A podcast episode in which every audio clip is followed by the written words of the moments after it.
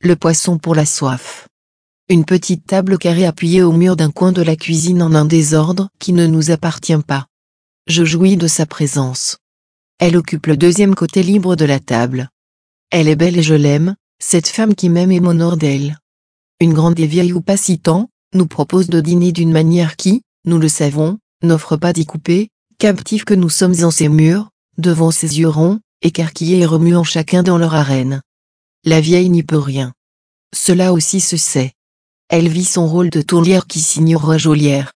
Mais avec tant de zèle au sourire large de son long visage de balancier, qui se frotte les mains à tant de satisfaction du travail bien fait pour le juste et le mieux.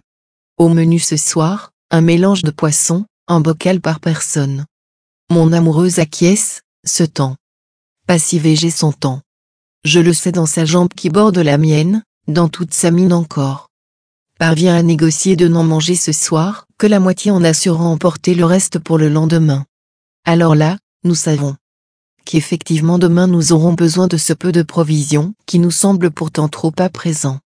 Par l'aurore suivante, de place en place, de ville en ville, nos petites rations en côté, nous chevauchons ce qui peut se nommer une mule, fière et tranquille, imperturbable au défilé des explosions qui jalonnent l'arrière de notre chemin, faisant jaillir des flammes jaunes coiffées de cendres noires sur la gauche de l'image montrant le beau pays aux chaudes couleurs bigarrées et douces des oreillers ensablés.